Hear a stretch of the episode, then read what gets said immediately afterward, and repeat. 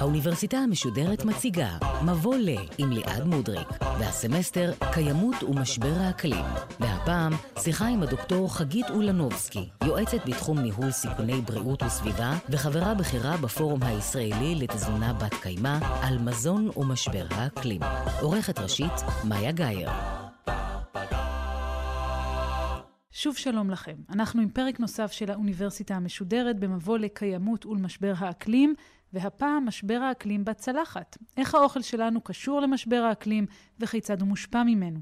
על פניו היה ראוי לערוך את השיחה הזאת סביב שולחן עמוס כל טוב, עם שלל מטעמים, אבל למרבה הצער זה רק אנחנו והמיקרופונים כאן, אז נסתפק בלדבר על אוכל, ולעיתים גם על היעדר אוכל.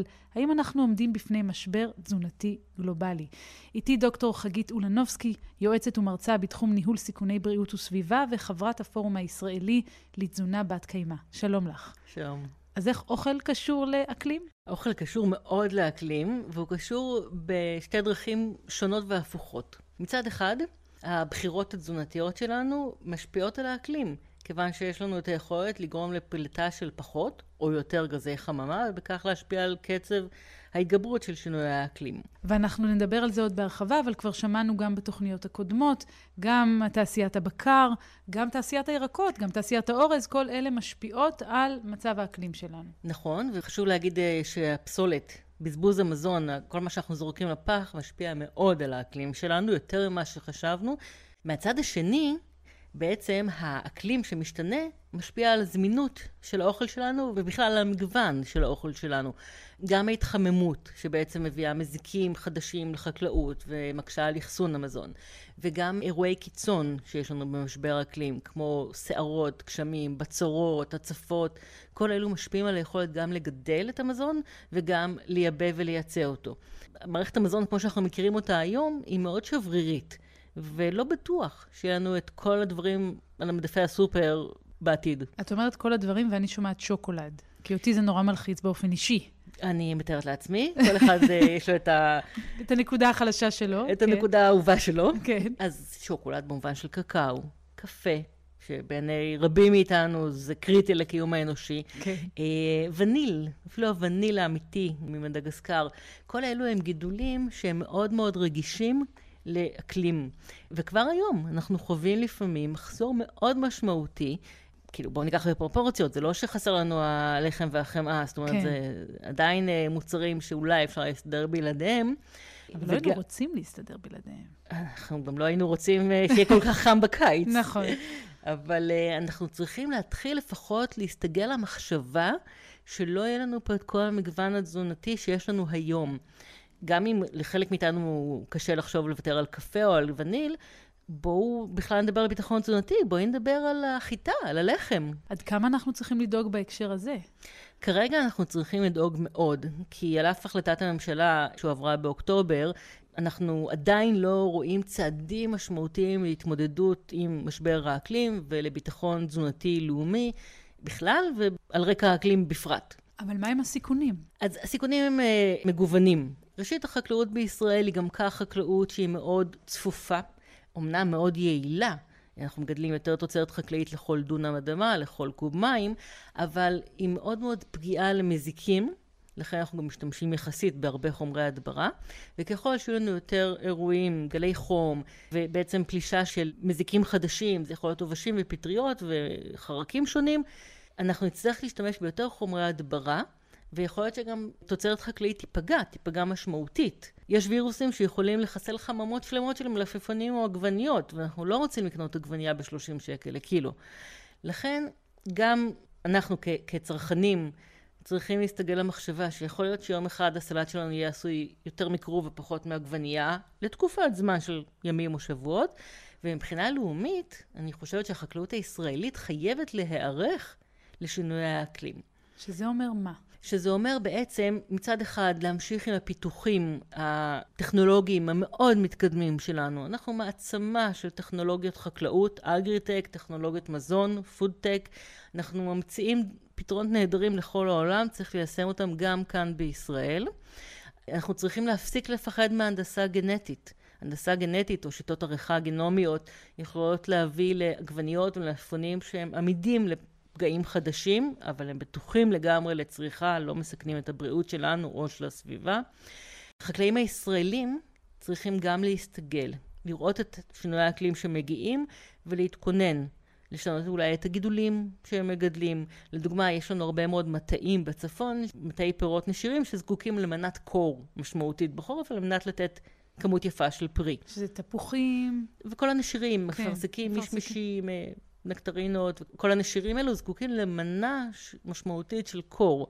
ככל שמזג האוויר משתנה, יש לנו יותר ויותר חורפים שבהם אין את מינימום הקור הנדרש. אפשר לקרר את הסביבה, יש מזגנים, וכבר מגדלים עצים בבתי רשת עם טמפרטורה יותר מבוקרת. אבל ככל ששינויי האקלים ימשיכו להתקדם ולהחמיר, אנחנו נתקשה יותר ויותר לגדל את אותם דברים שאנחנו מגדלים היום. זה לגבי המזון שמגודל כאן בארץ, אבל מה לגבי מזון מיובא? על אף שאנחנו תופסים את עצמנו כמעצמה חקלאית, ואנחנו מגדלים פה באמת את רוב הפירות והירקות, אנחנו בעצם לא עצמאים מבחינה תזונתית. אנחנו מייבאים לישראל את רוב הבשר בשר בקר. אנחנו מייבאים לישראל את כל המזון שאוכלות המטילות ותרנגולות הפטם לעוף. אנחנו מייבאים לישראל כמעט 100% מהדגנים שאנחנו אוכלים. מאיפה? אז מאיפה זה כבר תלוי באיזה עונה ובאיזה שנה. יש מספר uh, מדינות בעולם שמגדלות חיטה בשטחים נרחבים מאוד, זה אוקראינה, ארצות הברית. לא, אבל הבקר נגיד. הבקר, חלקו מגיע מדרום אמריקה, חלקו מגיע מאירופה. כל הדרך משם עד לפה. כן, וזה... שזה גם כמובן סביבתית בעייתי. מאוד בעייתי, אבל גם בקר שגודל בישראל אכל תערובת גרעינים שהגיע בדרך כלל מדרום אמריקה. גם בקר שמגודל בפולין אוכל תערובת גרעינים שהגיע, חלקה לפחות, מדרום אמריקה. אין קסם. מי שאוכל בקר, ולא משנה איזה בקר זה, על אחריותו כמה עצים ביערות הגשם. אז זה אומר מה? שהביטחון התזונתי שלנו בסכנה? כן, הביטחון התזונתי שלנו בסכנה. פחות ברמה האישית, ברמה האישית כבר היום יש לא מעט משפחות שנמצאות באי ביטחון תזונתי, אבל ברמה הלאומית יש לנו תוכניות אה, מאוד מוגבלות לחירום, ובוודאי שהן לא כוללות תרחישים של שינויי אקלים, כמו שאנחנו כבר רואים במקומות שונים בעולם. אבל מהי בדיוק הסכנה? כלומר, הבנתי את הסכנה על הפירות ולירקות. אבל מה נגיד לגבי הדגן המיובא? אז שוב, הסכנה היא ששם... אם באוקראינה, לדוגמה, תהיה בצורת רצינית, היית חושבת שהמחירים של החיטה יעלו, ואת אומרת, לא נורא, מדינת ישראל חזקה, נוכל לשלם יותר עבור החיטה. אבל לא, יכול להיות מצב שבו אוקראינה תפסיק לייצא, תאסור על ייצוא החיטה, ואז לא יהיה לנו מאיפה לייבא. כלומר, התלות שלנו במזון מיובא היא אה, מסוכנת לא רק בהקשר של הפגיעה בסביבה, בשינוע וכך הלאה, אלא כי אנחנו עלולים לאבד, אני לא רוצה להגיד את מטה לחמנו, אבל בהקשר הזה... זה בדיוק מטה לחמנו. בדיוק. אנחנו יכולים להסתדר קצת עם חיטה ארץ ישראלית, אנחנו מגדלים פה טיפה, וזה בעיקר מזון לבעלי חיים. אין לנו הרבה תחליפים. נאכל אורז אולי, אבל מה יקרה אם גם ייצאו אורז בעולם ייעצר או ייפגע? אנחנו בעצם לא יכולים לחזות בדיוק איפה יפגעו אירועי הקיצון הבאים בעולם, ואם זה מקום שמגדלים בו חלק מהתוצרת החקלאית שמיובאת לישראל, אכלנו אותה. תשמעי, קודם כל הסדרה הזאת, אני לא מבינה למה עשינו אותה, כי היא רק מכניסה אותי לחרדה. אבל איך אנחנו פותרים את העניין הזה? זאת אומרת, אני מוסיפה לזה את העובדה שאוכלוסיית העולם גדלה כל הזמן. אז גם בלי קשר להתחממות הגלובלית ולמשבר האקלים, על אותו מזון יש יותר אנשים. לא רק שיש יותר אנשים, גם רמת החיים במדינות מתפתחות, מדינות שיש בהן אוכלוסייה גדולה מאוד, כמו סין והודו, רמת החיים עולה.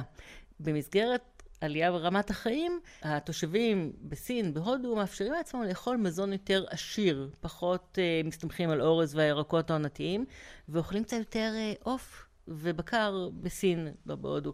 זה רק מעלה עוד יותר את הלחץ על מערכות המזון ומגביר את שינויי האקלים, כיוון שכל ייצור המזון לבעלי חיים וייצור מזונות מן החי בעצם מגדילים מאוד את פליטת גזי החממה, ובכך אנחנו לא רק שלא מצליחים להקטין את הפליטות, אלא מגדילים אותן עוד יותר.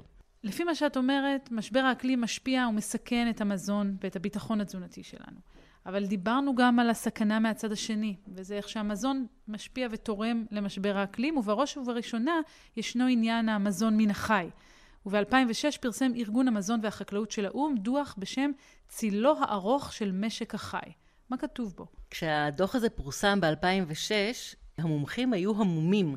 למעשה, לא, לא האמנו, אולי לא רצינו להאמין שמה שכתוב שם באמת נכון. הדוח פירט בפעם הראשונה את ההשפעה המאוד משמעותית של משק החי על פליטות גזי החממה. הפליטות ממשק החי הן עצומות, הרבה יותר ממה שחשבנו. כי מה? זה הפליטות, סליחה על המילה, הנפיחות של החיות? זה התהליך של השינוע שלהם שהזכרנו קודם? מה תורם לגזי החממה בשוק החי? הכל. בעיקר מפריסי הפרסה, כלומר אה, בקר וצאן. כל מערכת המזון מן החי, משק החי, זה עניין סביבתי מאוד מאוד מאוד כבד, מזהם ופולט גזי חממה באופן כללי ופרות בפרט. כשאנחנו בעצם מגדלים פרה לסטייק או להמבורגר, בעצם יעילות ההמרה של הקלוריות שהיא אוכלת היא מאוד מאוד נמוכה. כשפרה אוכלת 100 קלוריות, אנחנו בסטייק נקבל רק 3. 97 קלוריות הלכו על תהליכי החיים של הפרה. היא אוכלת, יושבת, הולכת. כלומר, זה בעל חיים שהוא מאוד מאוד לא יעיל.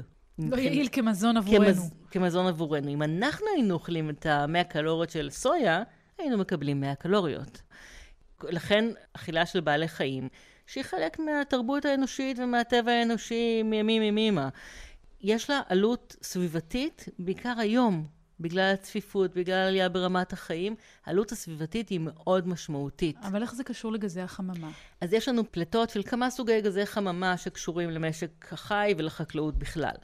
אחד העיקרי שבהם זה המתאן. מתאן ידוע גם בשמו הגז הטבעי, נפלט ממערכת העיכול של פרות, כבשים, וצאן. להלן הנפיחות שהזכרתי קודם. נפיחות, כן. לא רק זה, זה גם מתפרק מהתוצרים שהם משאירים אחריהם ברפת. בנוסף לכך, יש לנו את המתן שנפלט ממטמנות. מטמנות של פסולת, שבהן מוטמנה פסולת אורגנית, בתנאים אנאירוביים, בלי אוויר, בלי חמצן.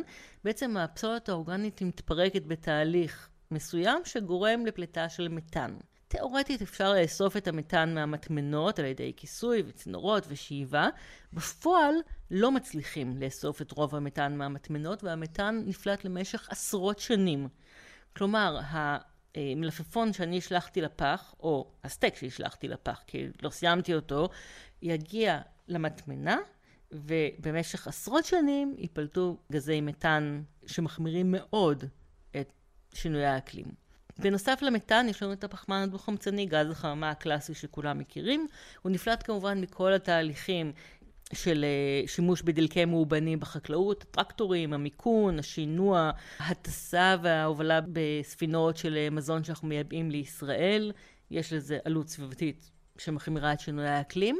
בנוסף לזה, כל המערכת החקלאית, ברגע שאנחנו מאבדים את הקרקע, ברגע שאנחנו כורתים עצים על מנת לגדל עוד מזון לבעלי חיים, בעצם אנחנו גם מפחיתים את ספיחת הפחמן הדו-חמצני על ידי המערכות הטבעיות, וגם משחררים עוד יותר פחמן דו-חמצני לאטמוספירה, ובכך מחמירים את אפקט החממה ואת שינוי האקלים. ואמרת שכשהדוח הזה התפרסם, אז החוקרים, המומחים, הוכו בתדהמה. עד אז היינו בטוחים שרוב פליטות גזי החממה מהפעילות האנושית מגיעות מדלקים ו... שימוש בדלקי מאובנים, פחם ודלק, פעילות תעשייתית, ייצור אנרגיה, תחבורה, אלו היו החשודים העיקריים. ידענו שאולי קצת מערכת המזון ופסולת, אבל חשבנו שזה בשוליים. וככל שלא האמינו לדוח ב-2006, זה רק גרם לעוד ועוד אה, חוקרים לבצע יותר ויותר מחקרים ובדיקות. די, די מהר, תוך שנים ספורות גילינו שאכן הדוח לא היה מוגזם בכלל, ולצערי המצב מאז רק מחמיר. היום אנחנו יודעים שמערכת המזון העולמית אחראית לרבע מהפליטות של גזי החממה, תלוי איך סופרים, תלוי איך מודדים, אבל זה, זה איפשהו בין חמישית לשליש. כלומר, זה בהחלט לא זניח ולא בשוליים. והידע הזה גרם לנו לשנות משהו ממנהגנו? כי לא שמתי לב שהפסקנו לאכול בשר או לאכול בכלל, כי נשמע שזה לא רק הבשר. לא, לא צריך להפסיק לאכול. אני חושבת שכדאי לנו להתקיים ולאכול מזון בריא, כפי שממליץ לנו משרד הבריאות. כן. לאכול תזונה שהיא בעיקר מבוססת על הצומח, תזונה שמכילה הרבה מאוד קטניות, כל יום לאכול קטניות, ואילו מנה בשרית או עוף, לא לאכול כל יום. אין צורך, לא בריאותי, ובוודאי שסביבתית עדיף לא לאכול מנה בשרית בכל יום. בעצם, מי שרוצה לשמור על הסביבה ולהפחית את שינוי האקלים, צריך בסך הכל לאכול על פי הנחיות משרד הבריאות. מה שבריא לאדם, בריא גם לסביבה. את אומרת, או משרד הבריאות אומר, אבל נדמה לי שהציבור בשלו, או שאני טועה. יש ירידה בצריכת הבשר? לא, אין שום ירידה. לא רק שהציבור בשלו, אפילו החלטת הממשלה שהתקבלה באוקטובר על 100 צעדים להתמודדות עם שינויי האקלים, כוללת אומנם צעדים להקטנת הפסולת ולטיפול יותר נכון בפסולת ולעידוד תזונה מבוססת צומח, אבל בשום מקום לא נאמר שצריך להפחית את צריכת הבשר שלנו. הישראלי הממוצע, אם הוא לא טבעוני או צמחוני, הוא אוכל יותר מפי שתיים מכמות הבשר והעוף שהוא צריך לאכול, על פי המלצות משרד הבריאות וארגון הבריאות העולמי. האכילה הזאת לא רק שהיא פוגעת בבריאות שלנו, כי חלק מהבשר הזה הוא מעובד, היא גם פוגעת בסביבה. אין לזה שום הצדקה. איך אנחנו ביחס לעולם? במקום גרוע מאוד. שזה אומר אוכלים, מה? תראה, אנחנו לא אוכלים בשר חזיר, כמעט, אבל כשאנחנו משווים גם את uh, הכמות הכללית של הבשר, זאת אומרת עוף, הודו, בקר uh, וצאן, אנחנו במקום uh, רביעי או חמישי בעולם, וכשאנחנו משווים את כמות העוף, אז כמובן שאנחנו במקום ראשון בעולם באכילת עוף. והזכרת קודם, במקום עוף, איכלו קטניות. זה המרי אנטואנט החדש. לא צריך במקום. אני נגד במקום, אני נגד להפחית. אני אומרת, תוסיפו. תוסיפו קטניות, תוסיפו דגנים מלאים, תוסיפו אגוזים, תוסיפו שמן זית, ירקות ופירות. אתם תגיעו הרבה פחות רעבים למנה העיקרית, ואז באופן טבעי תאכלו אולי פחות עוף. אז למה אנשים לא עושים את זה לדעתך? זה כי קטניות הן קצת יותר מסובכות להכנה? כן. זה כי אנחנו פשוט לא רגילים? גם. אנחנו קצת נרתעים גם ממזון מסורתי. רובנו נרתעים, זאת אומרת, מבחינתנו קטניות זה חומוס, זה ממרח שצריך לנגד מהפיתה. אבל קטניות זה כל כך הרבה יותר מחומוס, וכל כך קל ללמוד. בעידן הגוגל אין שום בעיה ללמוד איך לבשל ולהנביט קטניות, באמת בלי טרחה גדולה. אפשר לקנות uh, קטניות uh, מושרות ומבושלות כבר קפואות או טריות. יש כל כך הרבה פתרונות. לא צריך להרגיש אומללים ולא צריך להרגיש שמוותרים על משהו, ואפשר להמשיך לאכול בשר. אבל להפחית את כמויות הבשר תוך כדי שמעלים את שאר המזונות הבריאים יותר. ובמקביל אנחנו שומעים יותר ויותר על כל מיני פתרונות טכנולוגיים שאמורים לפתור את הבעיה. רק בתוכנית כאן שמענו בין השאר על הדפסה בתלת מימד של בשר וכך הלאה. את צופה לזה גדולות ונצורות? יש הרבה מאוד uh, פתרונות טכנולוגיים מבטיחים, אבל כולם כרגע עדיין בשלב של ההבטחה ועדיין לא בשלב המימוש. אני רוצה להיות אופטימית ולהאמין שהפתרונות האלה באמת יביאו לשינוי, ויש סיכוי לא קטן, אבל אנחנו עוד לא שם. אנחנו לא יכולים להמשיך לאכול בשר ולהמשיך לזרוק אוכל לפח, כאילו יש פתרון טכנולוגי מעבר לפינה. הוא עוד לא קיים, הפתרון שבאמת יציל אותנו. כרגע, כל אחד חייב לקחת את האחריות על עצמו ולאכול יותר בריא לאדם ולסביבה. לצד המשך התמיכה של המדינה, של רשות החדשנות, בפתרונות טכנולוגיים, בפיתוחים טכנולוגיים, יש המון מחקר והמון סטארט-אפים, אמ, החל מבשר מתורבת, בעצם בשר אמיתי שמגדלים במעבדה בלי לשחוט שום בעל חיים בדרך, שזה מקסים. וזה יכול להיות גם הרבה יותר בריא, כי אפשר לגדל אותו בלי מזהמים סביבתיים. בהחלט אה, נפלא. ודרך ייצור של מזון מבוסס צומח בלבד, שיש לו באמת טעם של בשר, אבל בשר טעים בלי הטעם לוואי ובלי הרעלים והכול. יש גם מוצרי מזון מעובדים, שהם פחות בריאים, שהם מבוססים צומח ונראים ומריחים כן. כמו בשר, אבל הם קצת פחות בריאים. אבל בואו נחשוב קצת יותר רחוק. חרקים. סליחה? נש... חרקים. זה נשמע מגעיל. רציתי להגיד חזרי שנית, כן. אבל קודם כל זה כשר. ושנית, חרקים הם מאוד מאוד יעילים בהמרת האנרגיה. אם אמרנו שהפרה... לא, אני חושבת שאת פה איבדת עכשיו איזה חצי מהמאזינים, כי סגרו את, ה... את התוכנית ברגע הזה. מה, אתה רוצה שנאכל לא... אותה? כן, אבל okay. לא, אוקיי. לא as is, okay. כמו אוקיי. שאנחנו לא אוכלים את התרנגולת okay. כן. כמו שהיא עם הנוצות, אוקיי? Okay. Okay? אז uh, היום מייצרים uh, כבר בישראל קמח חלבונים מחרקים. איזה חרקים? יש כל מיני, אה, אני חושבת שלא צריך להיכנס לפרטים, חבל להגעיל. את אומרת, אוקיי. לא, יש, יש, זה, זה מאוד נקי, זה מאוד בריא, מלא חלבונים, מאוד יעיל סביבתית, יעילות המרה של 50 אחוז. זה יותר טוב מכל פרה ותרנגולת וכל דבר אחר.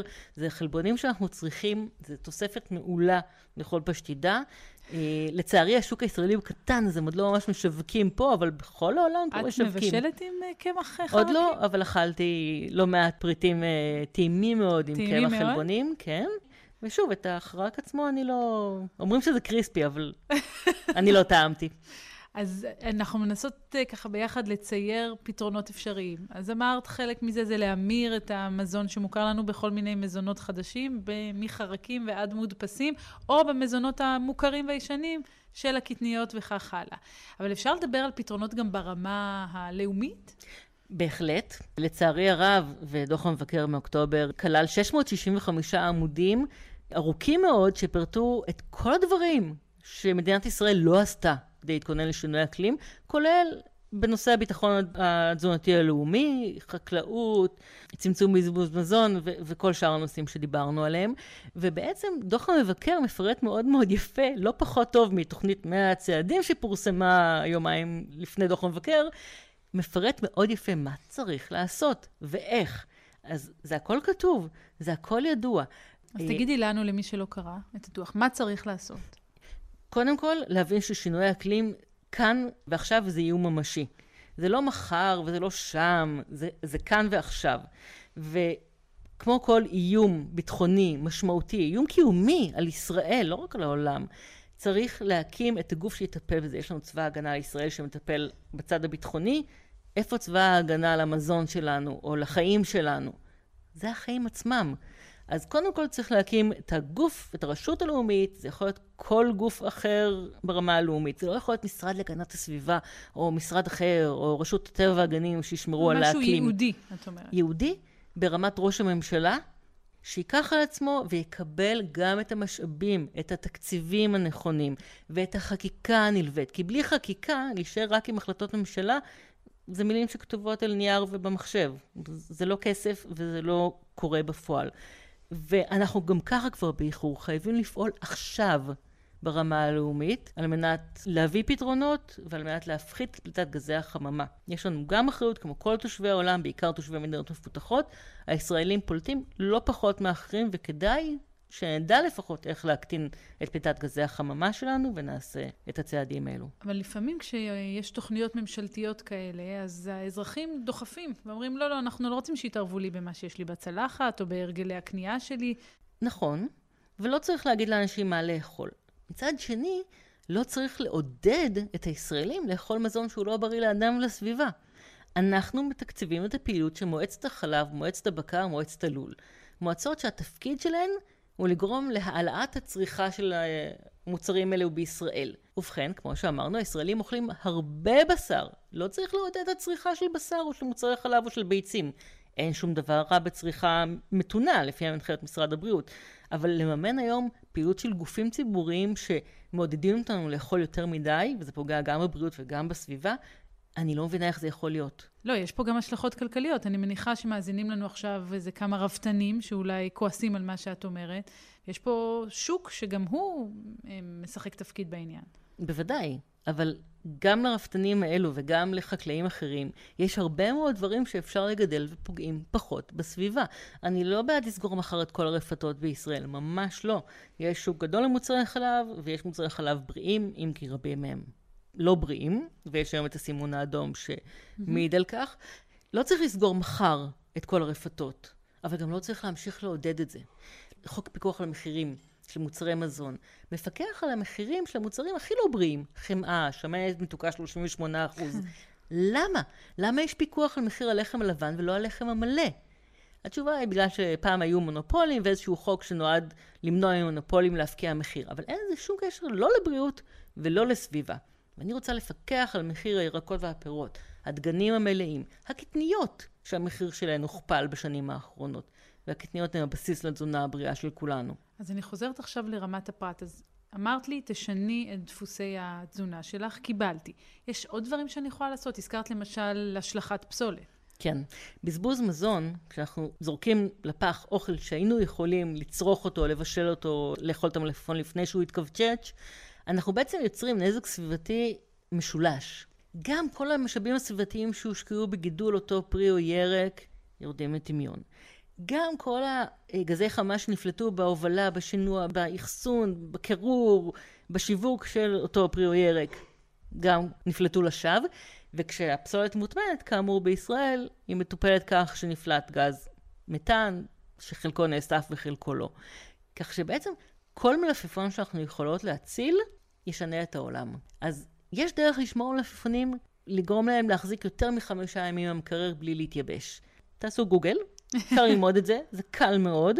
אפשר אה, לארוז את הירקות כמו שצריך, אפשר להשתמש בירקות עייפים לפני שהם מתים לגמרי. אפשר להתאים את הקניות שלנו לצריכה, לא להתפתות למבצעי אחד פלוס אחד, ובעיקר ככל שמדובר במוצרים מן החי שיש להם ערך סביבתי גבוה יותר, כלומר הנזק שנגרם לסביבה בייצור שלהם הוא גדול יותר, צריך להקפיד לזרוק כמה שפחות. זה אומר להקפיא, אם אנחנו לא משתמשים בבשר. זה אומר שאם הקוטג' אה, הגיע התאריך או עבר התאריך, לא לזרוק. יש סיכוי מאוד מאוד מאוד מאוד גבוה שהקוטג' תקין. תפתחו, תריחו, תטעמו, לא תמותו, מקסימום זה חמוץ, אז תזרקו. אבל רוב הסיכויים שהקוטג' מצוין, ואם אתם לא הולכים לאכול אותו באותו יום, תקפיאו ושימו בפשטידה הבאה.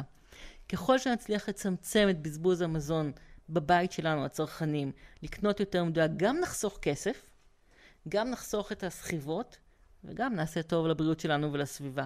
אין פה מי שמפסיד חוץ מאולי המשווקים והיצרנים, ולא צריך לדאוג להם, הם מרוויחים את שלהם. יש לנו נתונים על אה, שיעור הפסולת, פסולת המזון שאנחנו מייצרים? יש המון נתונים. לקט ישראל ארגון uh, שמציל uh, מזון, בעצם uh, מפרסם דוחות שנתיים. הדוח האחרון פורסם יחד עם המשרד להגנת הסביבה, ולא רק שהוערכו שם כמויות המזון שהולכות לאיבוד או מבוזבזות בכל שלבי השיווק ובכל מיני מגזרים, כמו הסעדה ובתי מלון וצה"ל וכך הלאה, הדוח האחרון גם חישב את הנזק לסביבה. ממש את הנזק הסביבתי שנגרם כתוצאה מבזבוז המזון, והנזק הוא עצום.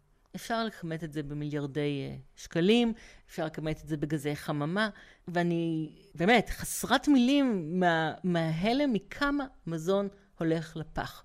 אני אאתגר אותך, משימה, פעם הבאה שאת קונה ירקות ופירות. תסתכלי, אנחנו באופן טבעי בוחרים את המלפפון הכי יפה, את העגבנייה הכי עגולה. כן.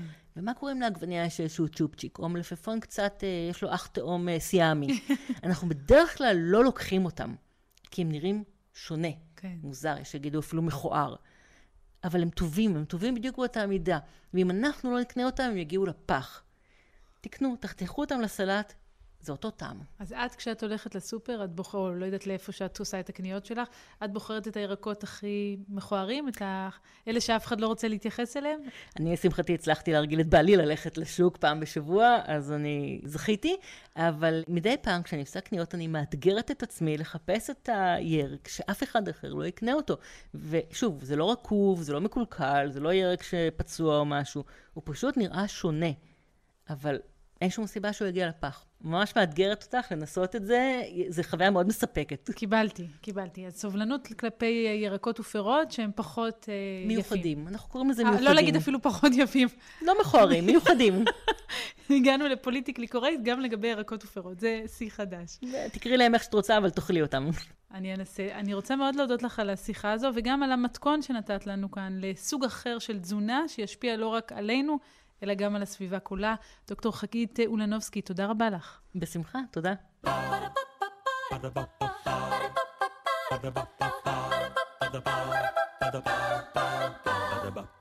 האוניברסיטה המשודרת, מבוא לקיימות ולמשבר האקלים.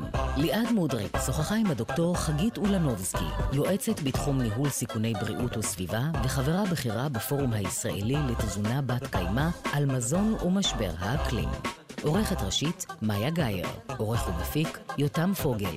ביצוע טכני, דניאל שבתאי. האוניברסיטה המשודרת, בכל זמן שתרצו, באתר וביישומון גלי צה"ל ובכל מקום בו אתם מאזינים להסכתים שלכם.